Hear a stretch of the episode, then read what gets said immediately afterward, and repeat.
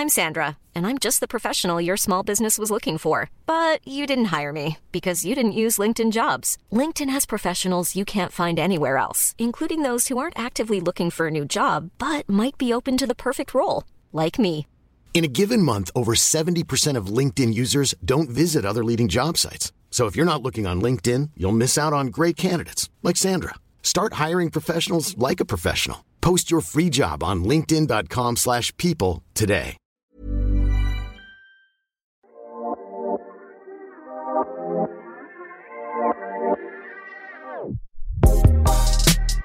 C'est bien la première fois qu'il fait des étincelles avec sa bite. Et on bandera quand on aura envie de bander. C'est drôle. Un bonhomme, substantif masculin et adjectif, selon le dictionnaire, c'est un homme bon, vertueux, d'un comportement favorable, agréable à autrui. Alors pourquoi quand on entend Ils vont voir si je suis pas un bonhomme On a l'impression que ça veut dire autre chose. Bonjour, c'est Victoire de la Maison Neuve et vous écoutez Bonhomme, le podcast sur les nouvelles masculinités du magazine GQ. Dans cet épisode, nous donnons la parole au chanteur, compositeur, producteur Hervé. Il nous a parlé de son hypersensibilité, de ses modèles masculins, de la mère.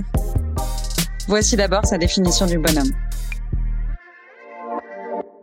Alors pour moi, un bonhomme, c'est avant tout quelqu'un de loyal. Il y a cette notion de loyauté euh, qui est hyper importante pour moi.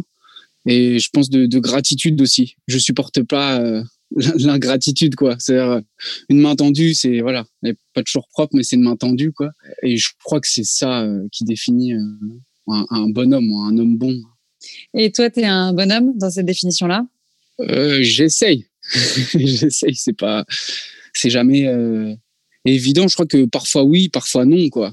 Je pense qu'on a, on a plusieurs soi en nous et que, en tout cas, j'essaie de garder le cap, quoi. Enfin, c'est pas inné, c'est quelque chose qui doit se travailler, quoi, selon toi. Oui, en fait, euh, moi, j'ai été quand même éduqué par ma mère et tout, donc par une figure euh, féminine au final, mais à travers des valeurs assez euh, assez fortes, je pense, qui viennent, tu vois, de ma famille euh, en Bretagne, de tout ce truc terrien un peu, et euh, elle s'est faite plus ou moins toute seule. Du coup, il y a eu toujours eu cette notion-là où, voilà, euh, si quelqu'un euh, te tend la main, voilà, te fait prendre l'ascenseur, tu bah, tu remercies avant de avant de monter, quoi. Et donc, du coup, tu dis que c'est ta mère qui t'a transmis, en tout cas, ces valeurs-là euh, au plus Mm. proche. Est-ce que tu as eu des modèles euh, masculins autour de toi qui t'ont inspiré ou au contraire euh, Il y a eu mon grand-père. Mon grand-père, euh, voilà, qui était au centre de la Bretagne, quoi, qui était maçon, qui venait d'une famille de paysans. Moi, je l'ai connu. Au final, il est mort, je devais avoir 8-10 ans. Mais il a laissé un, un bagage tellement fort, une identité tellement intense, quoi. Et il y avait ce truc de, de cette notion de fondation, en fait, qui était là. C'était de dire, voilà, si les fondations sont solides, tu peux construire ta maison. Il avait lui-même construit sa maison tout seul. Et donc, il y a cette notion-là, et puis ces notions de, voilà, peu importe la branche que tu choisis, euh, choisis pas une branche trop sèche, quoi. Sinon, ça casse. Donc, il y a quand même le- enfin, la notion de solidité là-dedans, qui est Ouais. liée à l'homme, euh, en tout cas aux valeurs humaines qu'on essaie de transmettre. Ouais, oui, totalement. Et, et surtout, le, le fait de, de, de bien construire au début, quoi. Instinctivement, moi, ma mère, elle a quitté, là. Désolé, je parle de ma mère. hein. Ah bah, C'est important. mais C'est important parler. Et quand elle a quitté euh, sa campagne, eux qui n'avaient jamais, qui n'étaient jamais allés à Paris, qui n'avaient jamais quitté euh, forcément la Bretagne, quoi, on lui a donné plein de confiance, quoi, en lui disant va où tu veux, mais euh, voilà, tâche que tes fondations soient soient solides. Et je pense que les fondations, c'est euh, c'est les valeurs, c'est les valeurs hein, qu'elle a qu'elle a pu avoir. Et moi, c'était pareil quand je me suis lancé dans la musique, dans cette aventure-là, c'était euh, tâche au moins euh, d'être solide. Donc euh, va bosser s'il faut aller bosser, quoi. Et ce domaine-là, ça devient euh, familialement de quelqu'un ou pas du tout? C'était Mm, le premier. euh, c'est venu euh, sensoriellement quoi c'est venu à, à l'adolescence en écoutant euh, de la musique et en commençant à en faire quoi en rentrant dans dans cet univers un peu de la production de la boucle euh, du clavier du, du son en fait et c'est c'est lorsque j'ai ressenti ça que je, je me suis dit ok je veux faire ça le plus possible dans ma vie quoi peu importe la forme ou ou, euh, ou le planning quoi Et est-ce que justement tu peux me parler du petit garçon que tu étais, si tu arrives à, à, à te l'imaginer, enfin en tout cas à te le représenter? Est-ce que tu sais comment tu étais, tes aspirations, tes passions, euh, comment Ouais. tu te situais par rapport aux autres, etc. je crois que j'étais quelqu'un d'assez hyperactif, hyper euh, sensible aussi. Donc j'avais une appréhension des choses euh, assez pleine. Il y avait un truc de très intense tout le temps. Je grimpais partout, je montais partout, je courais partout. Euh, j'ai marché à neuf mois. Enfin, il y avait un truc de. Ah ouais. enfin voilà, de, j'apprenais, j'apprenais à lire, à écrire assez assez rapidement. Donc euh, il y avait ce truc de. J'étais pas très concentré. Je crois que j'étais assez rêveur. Euh, D'ailleurs, mon parcours scolaire l'a prouvé parce que j'ai arrêté super rapidement. En fait, il y a un moment où euh, j'ai pas su répondre euh, à un calendrier. ce que j'apprends maintenant à faire, c'est vraiment ça, quoi. Je crois que j'étais plein de rêves en tout cas ça, c'est certain, parce qu'il y en a beaucoup dont je me souviens. Je rêvais de faire du foot, je rêvais de voyager, je rêvais de bouger, je rêvais d'avoir des amis pour toujours. Et mes petites amies, pareil.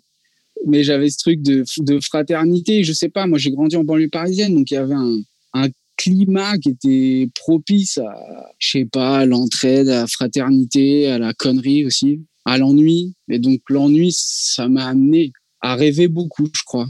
Et, euh, voilà, c'était, je crois que j'étais à peu près ça. Je devais être un peu casse-couille, hein, même voire très casse-couille. Est-ce que tu te souviens des modèles que tu avais à l'époque, euh, toi, tes potes, euh, en tant que petit garçon? Que ce soit des, ça peut être des footballeurs, tu as parlé du foot, dans les médias, au cinéma. Est-ce que tu avais quand même ça des figures fortes qui pouvaient t'inspirer? Ouais. Il y en avait. Il y avait, bon, déjà, il y avait Zidane, qui est, bon, voilà. L'incontournable, presque. L'incontournable Zidane. Voilà, il y avait Zidane, ça c'est certain. Et il y avait euh, après, je pense que ça a été plus adolescent quand j'ai découvert euh, Cantona, euh, Patrick Devers, et je me suis identifié à pas mal d'espèces de forces sensibles comme ça. C'est une espèce d'ours qui pleure, quoi. Voilà, de figures un peu fortes, un peu comme ça, un peu on triche pas, un peu ça sort comme ça. Et ça a été, je pense, en regardant à la télé, en traînant devant des émissions de plus ou moins bon goût. Il y avait Olivier Tom, il y avait et est-ce que justement tu dis que ce modèle de masculinité, même si c'est varié, hein, mm. c'est représentatif d'une autre époque? Est-ce que c'est toujours d'actualité? Est-ce qu'aujourd'hui tu te reconnais dans les modèles de masculinité qui sont plus modernes, entre guillemets? Bah Déjà, j'aime bien le fait qu'on se pose la question. Euh, je trouve ça intéressant qu'on se demande si aujourd'hui, euh, voilà, taper dans un ballon, euh, faire des abdos et écouter, écouter de la musique de bonhomme, est-ce que c'est un modèle qui convient à tout le monde? Non, ça je pense qu'on le sait tous. Mais euh, j'aime l'idée euh, de liberté, c'est-à-dire que chacun puisse se poser la question est-ce que je suis proche euh, de ce que j'aime, de ce que j'aime pas Est-ce que de s'approprier un peu sa version, quoi. Oui, et puis les figures qu'on a aujourd'hui, même si moi j'ai été quand même marketé aux années 90, aux années 2000, donc un modèle un peu love story, quoi. Loana, la piscine et tout, ça m'a pas forcément excité plus que ça, quoi. Donc il y a ce truc de voilà, de questionnement. Moi, je, et les femmes, pareil. Hein. je trouve ça hyper euh, important qu'on se pose la question aujourd'hui de se dire, est-ce que ce modèle-là, euh, cette pub de parfum, euh, machin, ou est-ce que, voilà, c'est comme pour moi, être féministe à la Fashion Week, qui est un truc un peu genre, bon, d'accord, ok, mais elle fait 40 kilos, voilà, je sais pas, enfin. Et je pense qu'aujourd'hui, il y a une génération qui se pose la question, qui peut s'éduquer via le net, via tout ce qu'on peut trouver aujourd'hui, tout lire, tout regarder. Et euh, voilà, donc on est aussi bien informé que désinformé. Au moment où on se pose la question. Et justement, on parlait un peu de, certains clichés, enfin sans en parler vraiment, mais est-ce que toi, il y a des clichés de la masculinité dans lesquels tu te reconnais et d'autres où au contraire pas du tout? Bah oui, comme je te disais, euh, les figures que j'aime, c'est, euh, bah, je sais pas, Belmondo, j'aime bien. Moi, j'aime bien des clichés. Et à un moment où je me suis dit, bon, ok, moi, on m'a jamais dit de grandir comme ça et d'aimer, euh, tu vois, ces gars-là. Moi, j'aime pas le permis, tu vois, je suis pas de grosse bagnole, j'ai pas de montre. Il y a des figures que, les figures que j'aime, euh, bah voilà, c'est des figures hyper euh, clichés et que j'assume totalement, quoi. Moi, j'aime bien, hein, je te disais, Cantona, ça de Coluche à, tu vois, à deux verres en passant par, tu vois, des bachouns, des machins. Donc, à la fois, quand même, des gens. varié. c'est varié, mais il y a, y a ce truc d'un peu de, à l'ancienne. Moi, que j'aime bien, j'aime bien encore tenir une porte. Voilà. J'aimerais bien qu'on garde une forme de, un côté un peu euh, pas gentleman tu vois mais un truc de qui est ce respect de hyper charmant que je trouve beau et ça va dans les deux sens pour les deux sexes attention. Mais euh, j'aime bien voilà être en famille je suis très proche j'ai même potes depuis 15 ans et ce truc de genre euh, voilà un peu peut-être à l'ancienne aujourd'hui tradition en tout cas qui te parle enfin en tout cas qui ouais qui plaisent plus que d'autres j'aime bien manger un poulet frites le midi j'ai été touché. Et ce que je, sors aujourd'hui, c'est des trucs que j'ai depuis 10 ans au fond de moi. C'est parce qu'il y a des gens de ma famille qui ont souffert. et qu'un jour on touche, à, on touche à vos enfants et qu'on vient de faire ce qu'on. Mais c'est pour ça que je le sors. parce que je continue à dire que je leur pisse au cul. Et, dans le monde de la musique, est-ce que tu penses que hum, ça demande de respecter certains critères d'une masculinité particulière ou au contraire, il y a justement la place pour de la diversité dans cet univers-là? Euh, Ça dépend ce que tu fais dans la musique. C'est que moi, mon ingé son, euh, Justine, c'est une fille. Elles sont pas beaucoup. Donc quand elle arrive, euh, elle met une tartine à tout le monde parce qu'elle a le son, quoi. Mais elle met une tartine à tout le monde parce qu'elle a le son. Pas parce que c'est une meuf qui a le son. Voilà. Et aujourd'hui, il y a de plus en plus de figures qui, de, chanteuses qui produisent leur musique, chose très rare. Et à l'époque, ça n'existait euh, quasiment pas. Donc euh, ça va de Christiane de Queens, à Angèle euh, qui fait ses prods aussi. Ah voilà, voilà, il y en a plein, Missy Elliott, enfin voilà, il y en a plein qui font leur prod. Et ça, dans le monde de la production, mis à part Edith Fambuena, qui elle est une productrice de musique, en studio, voilà, c'est très masculin comme environnement. Et, je pense que ça reste un, milieu où tu peux avoir un peu la forme que tu veux. Et je pense même que ça, c'est tout à ton avantage, quoi. D'être toi-même, en tout cas. On s'attend à ce qu'une certaine sensibilité, parfois inattendue, soit plus exprimable euh, dans un milieu musical que dans certains autres milieux, mais peut-être que c'est un, oui, un cliché. peut-être que c'est certain. C'est certain, oui. Euh, quand tu fais de la musique, bah, tu montes sur scène, euh, tu fais des clips, euh, tu as, des moments, tu as des bulles comme ça, où euh, moi, c'est des bulles que, sur les, que vraiment je, je prends au maximum, quoi. C'est voilà, des scènes de clips, des trucs, des, voilà, des, des, moments sur scène où je lâche prise totalement. Et si tu lâches prise en général, tu as de fortes chances d'être toi-même. Et si tu es toi-même, bah, pour moi, tu as gagné, quoi. Tu as gagné parce que bah, ça va te faire du bien, et puis ça va te nourrir, et puis, et puis les gens vont, vont le sentir, j'imagine, quoi. Mais tu te souviens, toi, des différentes périodes d'expression de ton style, de ta personnalité que tu as traversé Est-ce que c'était très marqué? Ouais, grave. Bah, oui, c'était marqué, ça allait vite. En fait, j'ai eu ma période où j'étais beaucoup dans ma ville. Et donc, euh, j'étais habillé un peu comme tout le monde, quoi. Puis à un moment, j'ai commencé à, aller plus loin, à Versailles, à Paris et tout. Et là, j'ai découvert euh, d'autres styles. Et j'ai commencé à m'identifier à d'autres euh, c'est bête, mais des trucs genre je mettais jamais de chemise, je mettais jamais de des pompes en cuir, c'est enterrement au mariage quoi, tu vois, y a ce truc Donc dans le style et puis dans la zik aussi parce que je découvre l'électro, le rock. Moi le rock, j'ai par exemple, j'en ai aucune notion, j'écoute que du rap, j'écoute que du rap américain, du rap français, j'écoute que euh, voilà, j'écoute pas du tout de rock. Et je découvre la musique électronique et, donc forcément euh, je suis dans une période où les pantalons se portent très bas et, euh, et euh, voilà, je commence à, à, mélanger un peu des trucs, des pièces, des machins, à bricoler, et puis à écouter des styles différents. Ouais, ouais. C'est super influencé par euh, toute la vibe anglo-saxonne, en fait. Ça allait de, voilà, les looks, les looks complètement dingues. Hein. Donc ça passait par découvrir, voilà, le rock, la Britpop, l'électro, tout ça. Et je voudrais revenir à des notions qu'on associe à la masculinité, mmh. donc de la virilité. Et je voulais savoir ce que ça voulait dire pour toi être viril. Pour moi, c'est la force sensible.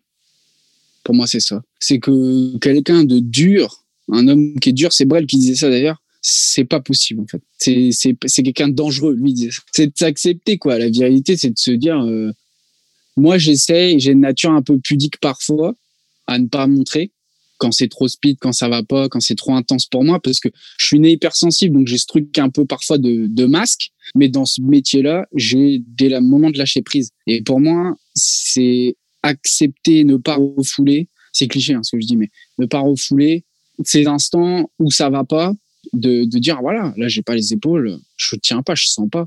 Et globalement, pour parler d'apparence physique, tu es à l'aise avec ton apparence physique? Oui, assez.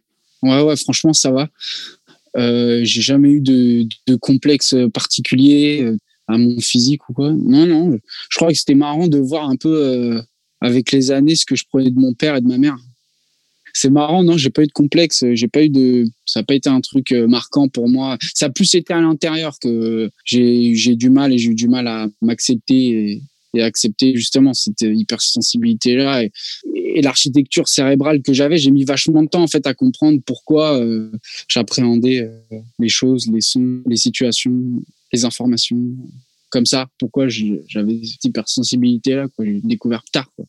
Et du coup, tu l'as compris parce qu'il y a une raison ou c'est le fait de l'accepter et de savoir que c'est là euh, qu'il faut que tu l'apprivoises et que tu t'en sers bah c'est au quotidien euh, ça se voit à un moment je me suis intéressé c'est en plus c'est un truc un peu euh, un peu bête un peu euh, à la mode tu vois je sais pas on en parle depuis un an. Moi c'était au début quand j'étais petit des professeurs tu vois les psychologues les médecins et tout qui disaient voilà ça il y a une forme de sensibilité un peu exacerbée et tout il faut suivre un peu.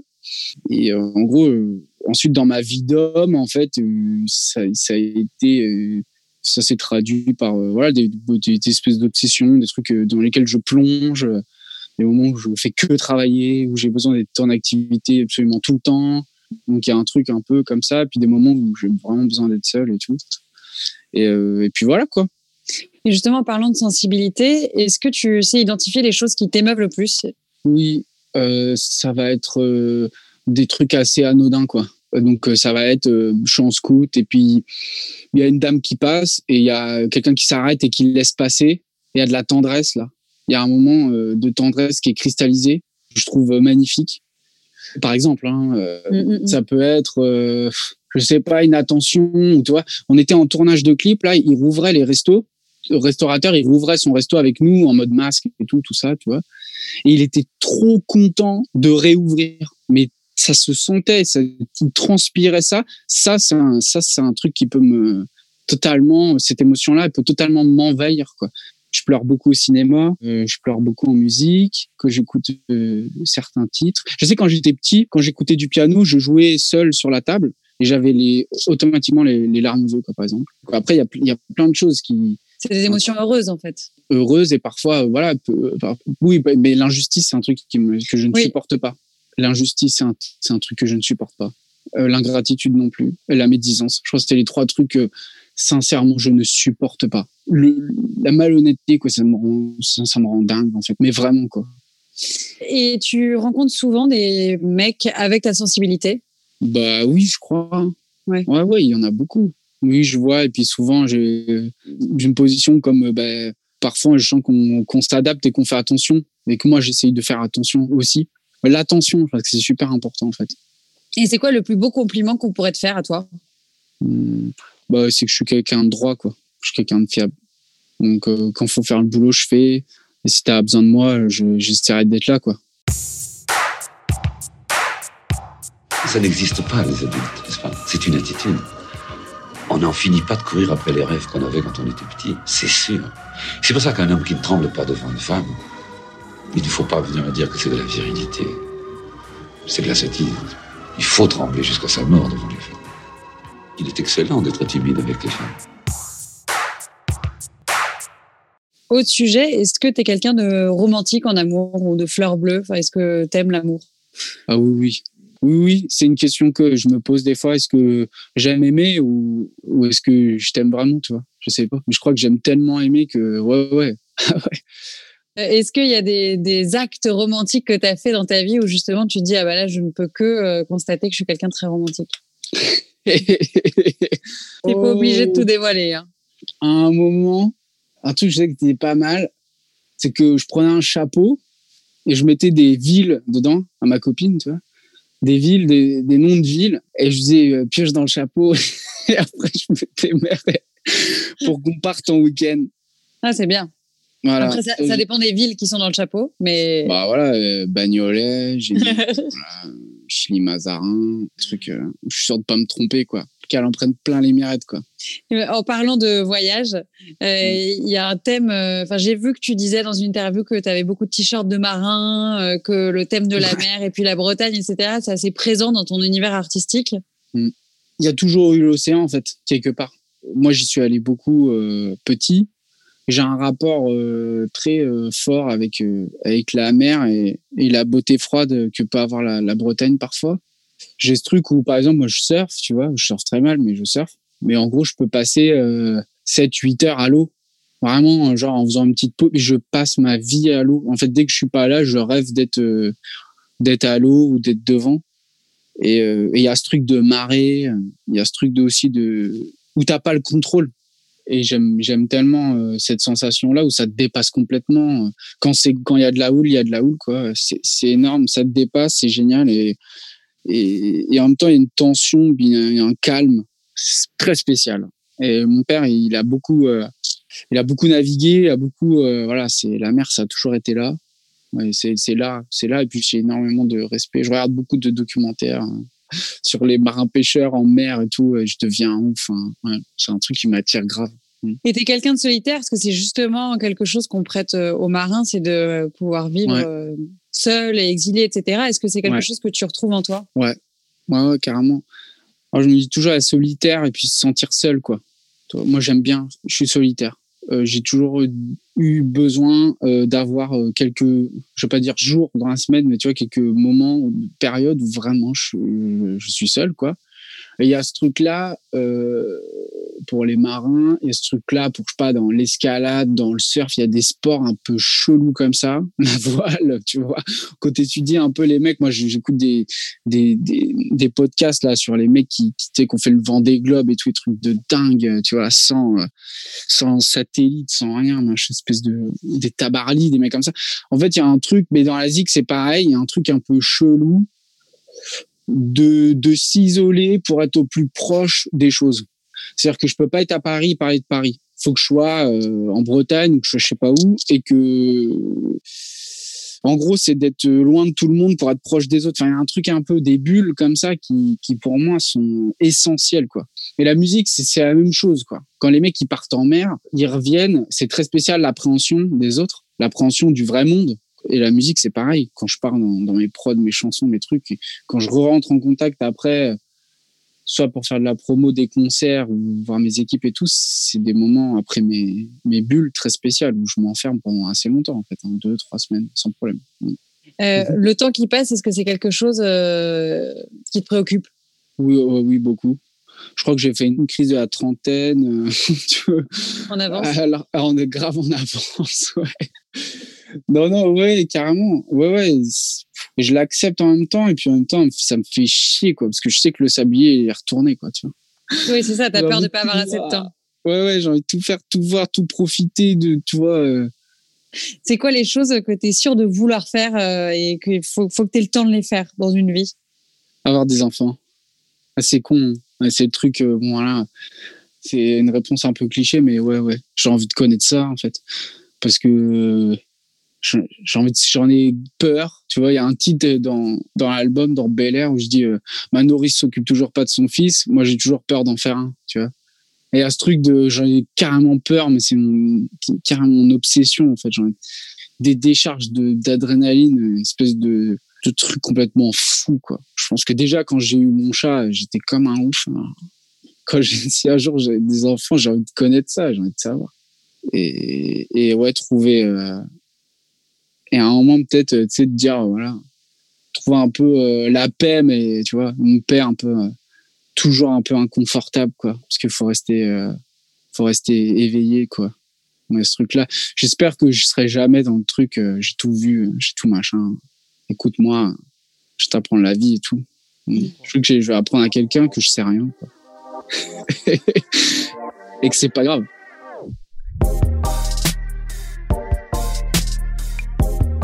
Si vous avez aimé et que vous écoutez Bonhomme sur une appli de podcast, n'hésitez pas à lui mettre 5 étoiles et à commenter. Si vous écoutez sur Audible ou Spotify, c'est super, partagez. Si vous écoutez sur YouTube, vous pouvez liker, partager et commenter. On prendra le temps de vous répondre. C'était Victoire de la Maison Neuve et on se retrouve dans deux semaines pour un prochain épisode de Bonhomme. À bientôt!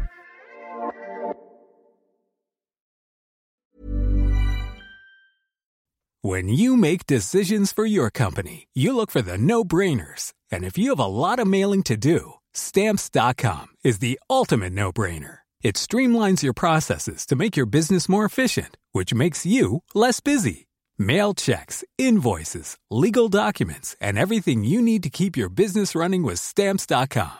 Seamlessly connect with every major marketplace and shopping cart Schedule package pickups and see your cheapest and fastest shipping options from different carriers. With rates up to 89% off USPS and UPS rates. And with the Stamps.com mobile app, you can take care of mailing and shipping wherever you are. Make the same no brainer decision as over 1 million other businesses with Stamps.com. Sign up with Code PROGRAM for a four week trial, plus free postage and a free digital scale. No long term commitments or contracts. That's stamps.com. Code program.